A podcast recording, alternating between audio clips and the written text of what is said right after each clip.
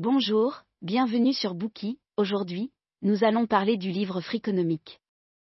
Le chaos de 2020 peut rappeler aux Américains, les plus âgés les années 1990. À cette époque, les journaux télévisés du soir sur différentes chaînes racontaient la même histoire, le monde ne s'améliorera pas. Depuis des décennies, le taux de criminalité dans toutes les villes américaines augmentait inexorablement. Les morts par balle étaient devenus monnaie courante, tout comme les carjackings, ainsi que le trafic de crack et les viols. En 1995, le criminologue James Allen Fox a rédigé un rapport pour le procureur général des États-Unis qui affirmait que le taux d'homicide chez les adolescents augmenterait de 15% au cours de la prochaine décennie. Il s'agissait d'une estimation optimiste. Dans un scénario pessimiste, ce chiffre ferait plus que doubler.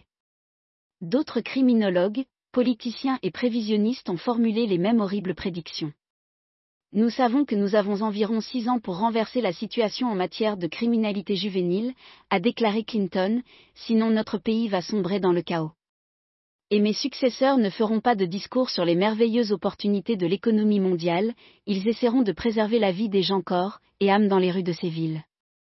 Heureusement, les prévisions pessimistes du président ne se sont pas réalisées. Après la complainte de Clinton, le taux de criminalité a baissé année après année dans tout le pays. En 2000, le taux global d'homicide aux États-Unis était tombé à son plus bas niveau depuis 35 ans. La baisse de la criminalité a embarrassé les experts, qui ont réagi rapidement en s'empressant de l'expliquer. Ils ont spécifié qu'elle était due à l'économie florissante des années 1990, à la prolifération des lois sur le contrôle des armes à feu ou aux stratégies policières innovantes de la ville de New York. Ces théories semblent logiques, n'est-ce pas? Cependant, un bon souhait ne peut compenser l'erreur factuelle d'une conjecture. Plusieurs contre-exemples sont donnés dans ce livre. Premièrement, dans les années 1960, lorsque l'économie a connu une croissance florissante, la criminalité violente a augmenté. Deuxièmement, en Suisse, chaque homme adulte reçoit un fusil d'assaut pour le service de la milice, et pourtant le pays est l'une des régions les plus sûres au monde. Troisièmement, si l'on exclut l'effet de la vague d'embauche de policiers, la baisse de la criminalité à New York n'a été que moyenne par rapport aux autres villes américaines. Ces experts subiront sans doute un coup dur face à de tels contre-exemples. La discussion ci-dessus sur les taux de criminalité n'est qu'un des nombreux sujets abordés dans Friconomique, un économiste véreux explore la face cachée de tout élément. Vous serez peut-être étonné de constater que les sujets abordés dans ce livre sont très différents de votre compréhension antérieure de l'économie. De quel genre de livre économique s'agit-il? En fait, non seulement vous avez de tels doutes, mais beaucoup de gens, y compris les pères de l'auteur, pourraient ne pas reconnaître leur travail comme celui de l'économie en général. L'auteur a déclaré qu'il s'intéressait peu aux sujets économiques traditionnels, tels que le marché boursier, la fiscalité et la déflation. Il s'intéresse davantage à l'exploration des énigmes de la vie quotidienne à l'aide de méthodes économiques. Par exemple, pourquoi le taux de criminalité a-t-il baissé? Qu'est-ce qui est le plus dangereux pour les enfants, une piscine ou une arme à feu? Il explore les lois et la vérité qui se cachent derrière ces questions en étudiant des données, comme les statistiques de la criminalité à New York, les résultats des tests des élèves et les données des matchs des lutteurs de sumo. Ce livre n'avait pas l'intention de bouleverser les idées reçues, mais il l'a fait. Que vous ayez ou non étudié l'économie, vous trouverez ce livre intéressant. Stephen D. Levitt est professeur d'économie à l'Université de Chicago. Il est également rédacteur en chef du journal de l'économie politique et du journal Carterly de l'économie.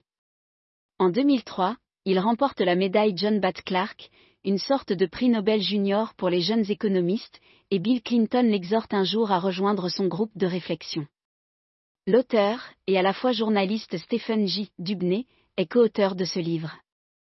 Ensuite, nous allons choisir trois questions pour vous montrer comment Friconomique observe les problèmes d'un point de vue économique. Question 1. Qu'ont en commun les instituteurs et les lutteurs de sumo? Deuxième question. Où sont passés tous les criminels? Troisième question. Qu'est-ce qui fait un parent parfait? Première partie. Qu'ont en commun les instituteurs et les lutteurs de sumo? Examinons la première question. Qu'ont en commun les instituteurs et les lutteurs de sumo? Selon Levitt, l'économie est, à la base, l'étude des incitations. Personne ne doute que les incitations influencent les décisions des gens. Il existe trois types d'incitation, l'incitation économique, l'incitation sociale et l'incitation morale. Prenons l'exemple d'une campagne anti-tabac. Le gouvernement peut prélever une taxe sur le péché de 3 dollars par paquet, interdire les cigarettes dans les lieux publics et affirmer que les terroristes gagnent de l'argent en vendant des cigarettes au marché noir, pour éveiller la conscience des gens. Toutes ces mesures incitatives peuvent réduire efficacement la vente de cigarettes. Les économistes pensent souvent que le monde n'a pas encore inventé de problèmes impossibles à résoudre si on les laisse concevoir librement des systèmes d'incitation. Un sidérurgiste rejette trop de déchets? L'entreprise reçoit une amende pour les polluants dépassant la limite légale. Votre enfant de 3 ans ne mange pas à l'heure du repas? Vous passez un accord avec lui, s'il prend ses repas à l'heure pendant une semaine, il pourra choisir un jouet au magasin de jouets. Cependant, les économistes ignorent souvent le côté obscur des incitations. Pour chaque personne intelligente, qui prend la peine de créer un système d'incitation, il y a des milliers de personnes à la fois intelligentes et stupides, qui passeront encore plus de temps à essayer d'en tirer profit. Pour observer comment les gens réagissent aux incitations, Levitt a étudié le comportement de tricherie des enseignants et des lutteurs de sumo. Imaginez que vous êtes enseignant en l'an 2002. Cette année-là, le gouvernement fédéral a imposé des tests à enjeux élevés dans le cadre de la loi No Child Left Behind, afin d'améliorer le niveau scolaire des élèves. Vous avez toutes les raisons de vous opposer à cette réforme. Les enseignants risquent de se concentrer sur les sujets des tests, ce qui rendra les plans de cours moins flexibles, et les élèves seront injustement pénalisés s'ils ne réussissent pas les tests. En outre, les enseignants sont tenus responsables des résultats des tests à enjeu élevé. Si les élèves n'obtiennent pas de bons résultats, votre salaire sera réduit et vous pourrez même être licencié. Cependant, les tests à enjeu élevé peuvent également vous apporter des avantages en tant qu'enseignant. Vous pouvez être félicité, promu ou recevoir une augmentation de salaire si vos élèves obtiennent de bons résultats. Vous avez étudié cette nouvelle loi et constaté qu'elle comportait de nombreuses failles. Vous pouvez baser vos plans de cours sur les questions des examens des années précédentes, ce qui n'est pas considéré comme une tricherie, mais va à l'encontre de l'esprit du test. Vous pouvez accorder aux élèves un délai supplémentaire pour terminer le test, ou leur demander de remplir chaque case au hasard, lorsque le test arrive à sa fin. Vous pouvez même remplir les blancs pour les élèves après qu'il ait quitté la classe. Certains enseignants des écoles publiques de Chicago ont triché au test d'une manière plus audacieuse. Ils ont délibérément modifié les réponses des élèves. Comment ces tricheurs se sont-ils fait prendre? Pensez à ce que vous feriez si vous étiez ces enseignants désespérés. Vous ne changeriez pas trop de mauvaises réponses, et vous ne voudriez pas non plus changer les réponses de tous les tests des élèves, car vous n'en auriez pas assez de temps. Selon toute vraisemblance, vous pourriez sélectionner 8 ou 10 questions consécutives et inscrire les bonnes réponses pour la moitié ou les deux tiers de vos élèves. Vous pourriez choisir de modifier les réponses à la fin du test, lorsque les questions ont tendance à être plus difficiles et que les élèves sont plus susceptibles de donner de mauvaises réponses. De cette façon, votre changement apporterait plus de retours potentiels. Nous avons maintenant formulé une hypothèse. Ensuite, nous devons collecter des données et construire un algorithme pour rechercher des modèles de réponses inhabituelles dans une classe donnée. Considérons maintenant les feuilles de réponse des élèves d'une classe de sixième année à Chicago. L'algorithme a révélé que 15 parmi les 22 élèves de la classe ont donné les 6 mêmes réponses correctes consécutives. S'agit-il d'une coïncidence? C'est peu probable. Il y a au moins quatre raisons. Premièrement, ces questions se situaient vers la fin du test et étaient plus difficiles que les questions précédentes. Deuxièmement, ces élèves n'ont pas obtenu six bonnes réponses consécutives ailleurs dans le test. Il est peu probable qu'ils réussissent les mêmes six questions difficiles. Troisièmement, les autres réponses de ces élèves sur le test n'avaient pratiquement aucune corrélation. Quatrièmement, quelques étudiants ont laissé plus d'une réponse en blanc avant et après ces six questions. Cela suppose que les réponses suspectes du test ont été remplies non pas par les élèves, mais par l'enseignant. Une autre indication de la tricherie de l'enseignant dans la classe de sixième année est la comparaison des résultats de ce test avec ceux des années précédentes et de l'année suivante. Les élèves de la classe ont obtenu des moyennes de 4,1, 5,8 et 5,5 à leur test de cinquième année, de sixième année et de septième année, respectivement.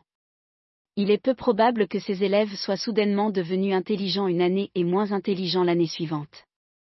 Il est plus probable que leur enseignante de sixième année ait exercé sa magie avec un crayon. Après avoir analysé toutes les données des écoles de Chicago, l'algorithme a décelé des preuves de la tricherie des enseignants dans plus de 200 tests par an, soit 5% du total. Il s'agit d'une estimation prudente, car l'algorithme a été en mesure d'identifier les enseignants qui modifiaient les réponses des élèves et non les méthodes de tricherie plus subtiles, comme le fait de suggérer les bonnes réponses et de donner du temps supplémentaire aux élèves. La plupart de ces analyses académiques ont tendance à être négligées. Mais au début de 2002, Arne Duncan, le PDG des écoles publiques de Chicago, a remarqué cette étude. Il a demandé au créateur de l'algorithme de l'aider à détecter les enseignants tricheurs. L'année suivante, la tricherie des enseignants a chuté de plus de 30%. Outre les enseignants des écoles publiques de Chicago, les lutteurs de sumo sont également touchés par le côté obscur des incitations. Considéré comme un sport national au Japon, le sumo incarne l'esprit et l'histoire de la nation. Il est considéré comme le sport le plus sacré du pays. La tricherie pour perdre peut-elle exister dans le sumo? Oui, c'est possible. Le sumo n'est pas plus une question de compétition que d'honneur.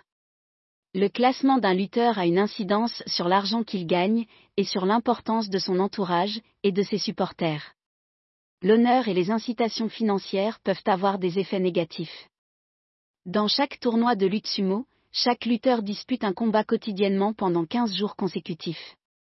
Après le tournoi, s'il a un record de victoire, son classement augmente. Par conséquent, le fait qu'il puisse remporter la huitième victoire détermine directement la hausse et la baisse de son classement. Est-il possible qu'un lutteur ayant un record de 8 à 6 permette à un adversaire ayant un record de 7 à 7 de le battre? En mesurant les données, le chercheur a une fois de plus découvert quelque chose d'étrange. Après avoir examiné des centaines de matchs en question, les chercheurs ont constaté que lors de la dernière journée d'un tournoi, le lutteur ayant un dossier de 7 à 7 a en fait remporté 79,6% des matchs contre son adversaire ayant un dossier de 8 à 6, dépassant de loin les 48,7% prévus. Le lutteur ayant une fiche de 7 à 7 s'en sort également bien contre son adversaire, ayant une fiche de 9 à 5, remportant 73,4% des matchs.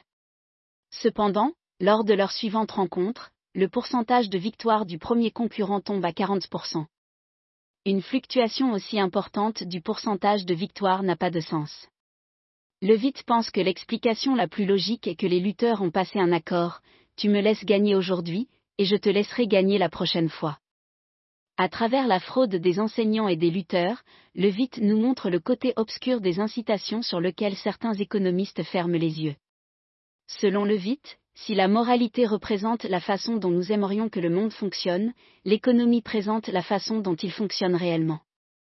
Vous êtes peut-être d'accord avec l'opinion d'Adam Smith selon laquelle les gens sont généralement bons, même en l'absence de mesures coercitives, mais vous pouvez aussi penser à l'histoire de l'anneau de Giget, tiré de la République de Platon.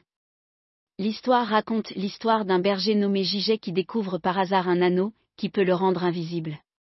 Comme personne ne peut surveiller son comportement, Giget séduit la reine et assassine le roi. Merci d'avoir écouté. Vérifiez le lien ci-dessous pour déverrouiller le contenu complet.